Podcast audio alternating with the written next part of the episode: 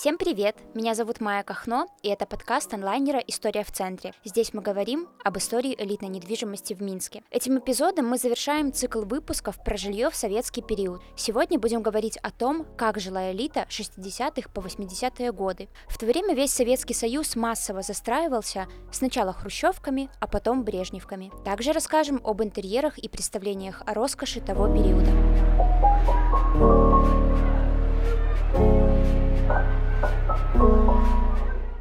Как мы говорили раньше, в послевоенное время в Минске остро стоял жилищный вопрос. Да, тогда были сталинки, дома как для рабочих, так и для номенклатуры, но на всех их не хватало.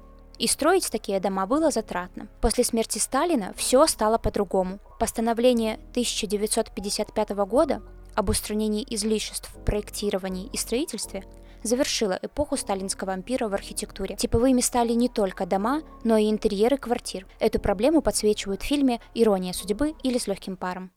Одинаковые лестничные клетки окрашены в типовой приятный цвет. Типовые квартиры обставлены стандартной мебелью, а в безликие двери врезаны типовые замки. Серийное строительство дало нам новую компактную мебель. Это Евгения Стальмахова, ведущий научный сотрудник Музея истории города Минска.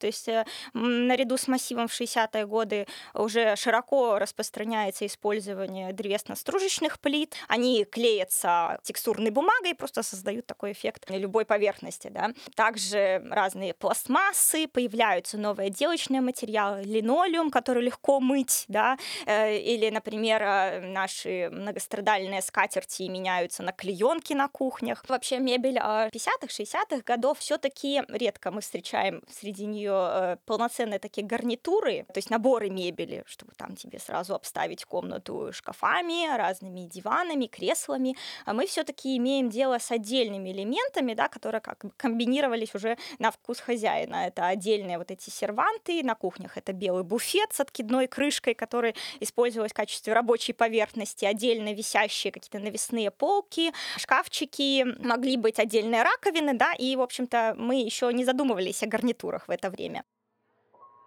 В этот период появляются своеобразные символы эпохи, без которых невозможно представить ни один советский интерьер. Например, диван-кровать или кресло-кровать. А еще стол-книга, который и сейчас настоящий must-have на семейных застольях, а также легендарная стенка – Мебель, она вся по своему характеру была такая легкая, динамичная, стремящаяся вверх, э, куда-то покорять космос на ножках. Это такой тоже символ эпохи. Конусообразная ножка, тоненькая. Впоследствии они как-то теряют популярность, уходят. Стилистика и вообще новая такая эстетическая программа базировалась на принципах экономии, рациональности, э, красоте чистых форм. То есть а, а, без э, излишнего декора, нефункциональной э, декоративности и красотой вот этих прямых линий, иногда скругленных. Очень популярными стали разные беспредметные композиции. Ну, то есть если мы посмотрим на текстиль того времени, на обивку мебели того времени,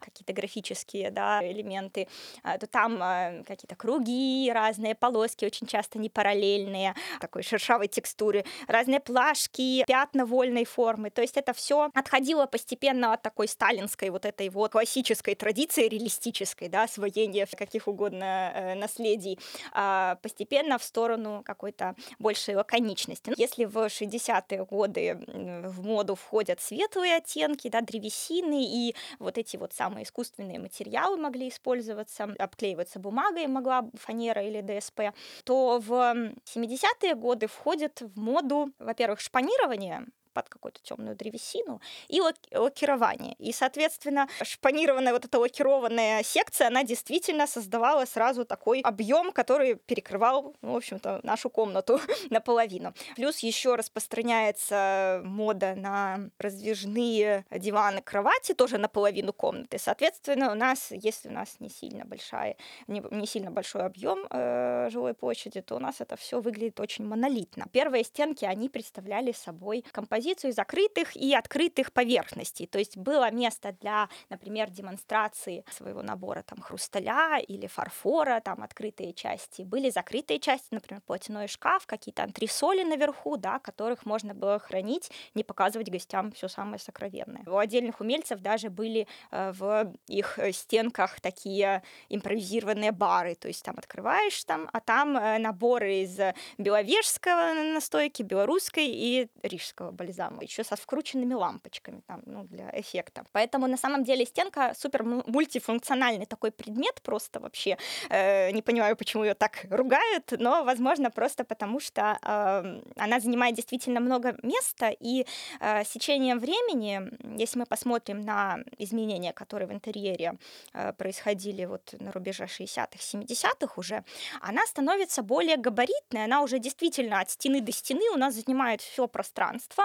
Э, несмотря на свой плоский, да, э, плоский формат, она все равно выглядит очень монолитно. Все эти тренды касались, кстати, не только масс. Номенклатура, партийные чиновники с этого времени тоже живут в домах с виду непримечательных и спрятанных во дворах и скверах. Но есть нюанс. Внутри таких квартир все соответствует статусу хозяина. Огромная площадь, до 170 квадратов, потолки более 3 метров, большие кухни, по два санузла, отдельные входы, иногда даже КПП во дворе. Так, например, в четырехэтажном доме, где жил Петр Машеров, было всего 22 квартиры. Небольшое количество жильцов, все соседи одного статуса, Сейчас такие дома назвали бы клубными. В Минске номенклатурные дома можно увидеть на улице Красноармейской, в Броневом переулке и в Войсковом переулке. Их построили в 60-е и 70-е годы, и всего таких партийных квартир в Минске 87 штук. Когда такие предложения появляются на рынке недвижимости, ценник может достигать и 5000 долларов за квадрат. Вернемся к интерьерам. Если простые люди стояли в очередях и выписывали мебель, то у советской элиты была возможность обставлять интерьер предметами из заграничных поездок. Это позволяло собрать гарнитур, то есть набор в единой стилистике. Столы, стулья, кровати, шкафчики, серванты и прочее. Но такое все равно встречалось редко. Интерьеры даже у профессоров и чиновников были разнородные и чаще уходили в эклектику. В 70-е годы, ой, как интересно было всем э, следить за народными ремеслами разными, путешествовать по Союзу, и оттуда привозилось большое количество разной сувенирной продукции, палехские шкатулочки, какие-то инкрустации э, соломкой, под хохлому, под гжели расписанные, расписные ложечки, вот эти вот досочки разделочные, которые нефункциональные, им я вот никогда не видела, чтобы им пользовались по назначению. Также и более диковинные мотивы. Например, мой дедушка работал в Африке, он оттуда натащил множество количество масок ритуальных, ну, деревянных. Вот, ну, можно было такие пластиковые купить, да, подешевле, но все равно выглядит очень экстравагантно. Получается, что в 70-е годы такая тенденция к интересу к историческим формам и сочетанию стиля нового и старого.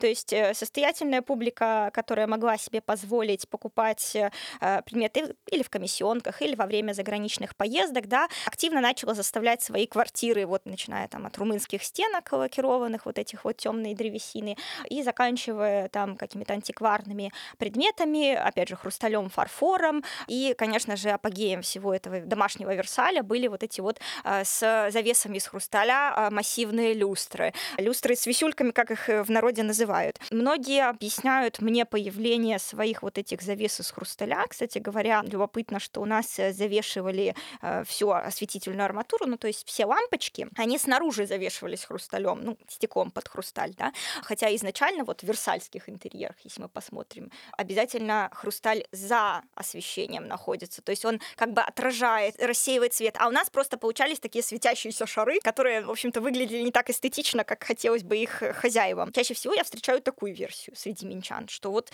э, всю свою жизнь э, мы жили там чуть ли не то, что в бараке, мы в землянке жили, и получив свою собственную квартиру, наконец-таки можем ее обставить лучшим образом, из всего лучшего, что можно было найти в природе. И, соответственно, представления, опять же, они откуда они брались? Ну, представления о зажиточной жизни, о каком-то, может быть, революционном прошлом, да, о том, что краем глаза можно было уже увидеть на выставках, которые проводились у нас здесь, э, в том числе международных. Ведь все-таки оттепельный период нам принес э, большую открытость Западу. То есть у нас здесь была и американская выставка, да, и мы туда возили образцы экспериментальной нашей мебели страны соцлагеря нас снабжали красивыми картинками. На самом деле а, происходил уже обмен вот в дизайнерской среде, все дизайнеры сидели и вот штудировали, что там вышло интересного на Западе. Отдельные предметы, да, то есть отдельный буфет, отдельный какой-то шкафчик для посуды, а, отдельная мойка и так далее. А когда вот этот Версаль перестал быть признаком состоятельности хозяев,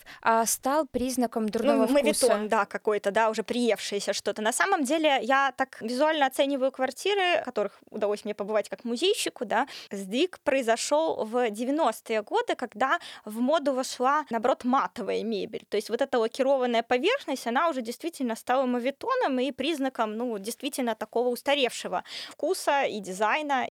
70-е и 80-е – это эпоха крупных форм мебели и лакированного дерева. Кресла и диван на тонких ножках исчезают из квартир. Их места занимают тяжелые кресла и диваны с большим количеством поролона. В моду снова входит антиквариат, а также текстиль, но уже с крупными принтами, как, например, у клетчатого пледа. Все это утяжеляло пространство. Выездные узнавали о трендах в интерьере за границей. Остальные люди читали книги, Например, об устройстве быта, где были советы о том, как обустроить квартиру и от чего лучше избавиться. Они интересный такой источник для историков э, интерьера, потому что там, например, можно увидеть советы, ну, например, уберите уже, наконец, эти дурацкие искусственные цветы с полок, или там вынесите уже, наконец, эти гобелены, эти подушки, избавьтесь от вязаных салфеточек на всех поверхностях. Замените эти салфетки каким-нибудь лаконичным графическим узором или какими-то графическими интересными работами на стены, замените уже эти репродукции надоевшие этих мишек э, в лесу. Э, и мы понимаем по этим сообщениям косвенно, что у минчан все-таки оставались у нас и абажурчики с висюльками, да, и э, оставались оставались эти старорежимные подушечки, мы понимаем, что как бы рекомендация к выбросу этих вещей сигнализирует нам о том, что они продолжали сосуществовать в новом интерьере. Как видите, источники дизайнерских идей в Союзе были, но обеспеченные люди хотели выразить через свой интерьер собственную состоятельность. Поэтому из-за своеобразных представлений о роскоши пространства выглядели эклектично. Чтобы представить такой стиль в престижной квартире эпохи застоя, можно посмотреть фильм «Курьер». Там с разных ракурсов показаны интерьеры профессора Семена Кузнецова, где есть место и антиквариату, и современные стенки, и люстрам с висюльками. Любопытно было бы узнать, молодой человек, те принципы, по которым вы собираетесь существовать в обществе. А принципы самые несложные. Хотелось бы иметь приличный оклад, машину, квартиру в центре города и дачу в его окрестностях. Да, еще поменьше работать. Вы слушали подкаст онлайнера «История в центре». Над этим выпуском работали ведущая и автор сценария Майя Кахно, редактор и продюсер Антон Коляга, звук и монтаж Саша Маниту, приглашенный эксперт Евгения Стальмахова. До встречи в новых выпусках! thank you